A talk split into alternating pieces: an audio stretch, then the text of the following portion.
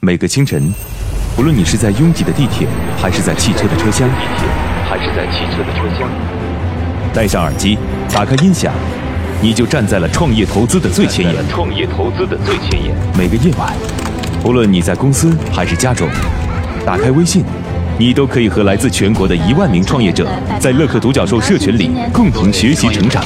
各位听众朋友，大家好。每个周末，无论你在钱江两岸还是在珠江三角。走出家门，你就可以参与到乐客独角兽会员当地线下聚会交流。那么今天，呃，我跟大家分享的主题，乐客独角兽三年时间，帮助一万名创业者在孤独的创业之路上勇往直前。乐客独角兽聚焦投资三百课时干货分享，思考有理有据，要合作不空谈，要合作不空谈。乐客独角兽汇聚最优秀的创业者。乐客独角兽汇聚最优秀的创业者。加入乐客，拯救你的创业人生。我是李阳，我是创丰资本的郭山。庐山资本德同资本。乐客。独角兽，每个梦想都值得尊重。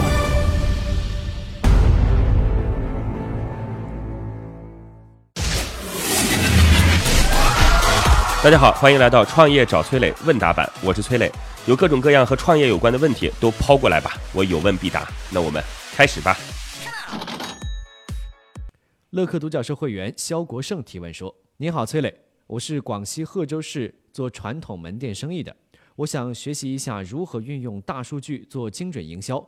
上次在乐客独角兽社群听了大数据精准营销的课程，感觉不错。想在自己做的传统门店生意上和大数据看看怎么结合，你觉得怎么样呢？说实话，大数据和营销这件事儿，目前来说，除了大平台，谁也别想着干了。它一定是有着海量用户的互联网平台才能够干的事儿。我们来说一下啊。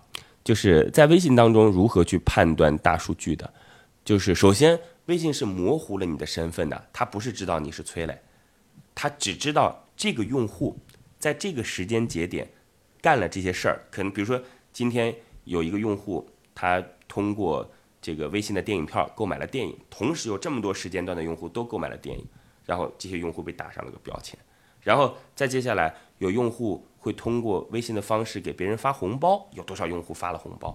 然后通过这样一层一层的筛选，你就被打上了各种各样的标签。有了标签之后，然后当有这个营销的需求的时候，它就可以跟标签相匹配，然后让你看到微信当中的广告。今日头条也是一样啦，就是先给你打标签。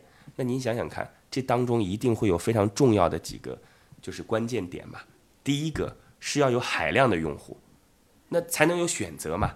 第二个是，用户必须要在当中产生行为，留下痕迹，否则标签该怎么打？没法打嘛。第三个是，这种痕迹和标签最好还是一个有一段时间的，不是偶尔为之的，是吧？然后第四个，那当然需求方也很清晰的知道他想要什么标签的用户，所以大数据营销这件事儿。仅限于非常少的几个平台，我可以这样讲，就类似于像有海量用户的爱奇艺啊等等这样的平台都不行，就只有非常大的用户才能干得了。欢迎探讨，我们可以彼此去聊聊在哪个平台投放最便宜。我有些自己的经验。各位呢，如果有什么样的创业问题，可以加我的个人微信号八六六二幺幺八六六二幺幺。我们有一个叫做“乐客独角兽”的社群，在这当中呢，我们来帮助各位来进行投资人的对接、资源的对接，然后每天还会有不同领域的课程啊，欢迎各位加入到乐客独角兽。我的个人微信号八六六二幺幺，已经有六千多位全国各地的伙伴在这当中了，你还能在自己当地找到自己的组织。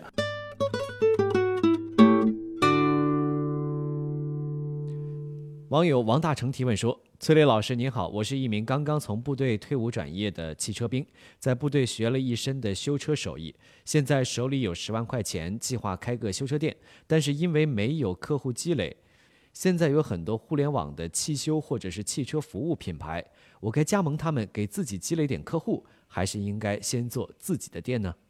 我呢想跟这位兵哥哥说啊，我觉得不一定要去加盟或者做自己的汽车维修店，可以先考虑。在类似于像这样的公司上班看一看，我为什么这样讲呢？因为部队的车啊和地方的车可能还会有一些区别，就是因为部队毕竟没有那么多豪车，即便是豪车也是越野车为主啊。但是我们在民用汽车当中，它的整个产品技术或者是更新迭代，跟部队的军用汽车相比还是有区别的，这是第一点。第二个呢，新能源汽车的出现可能会对于 传统的维修行业产生一些冲击和变化吧。所以我觉得您好不容易这个攒了十万块钱，就一下子去开一个修车店，这事儿有点风险。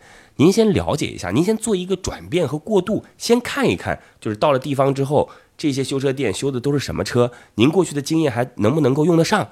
哎，咱们多尝试一下，时间还多的是嘛，好吗？欢迎探讨，祝您成功。好吧，如果你也有跟创业相关的问题想要问我，可以在评论区里边留言，或者加我的个人微信号八六六二幺幺八六六二幺幺。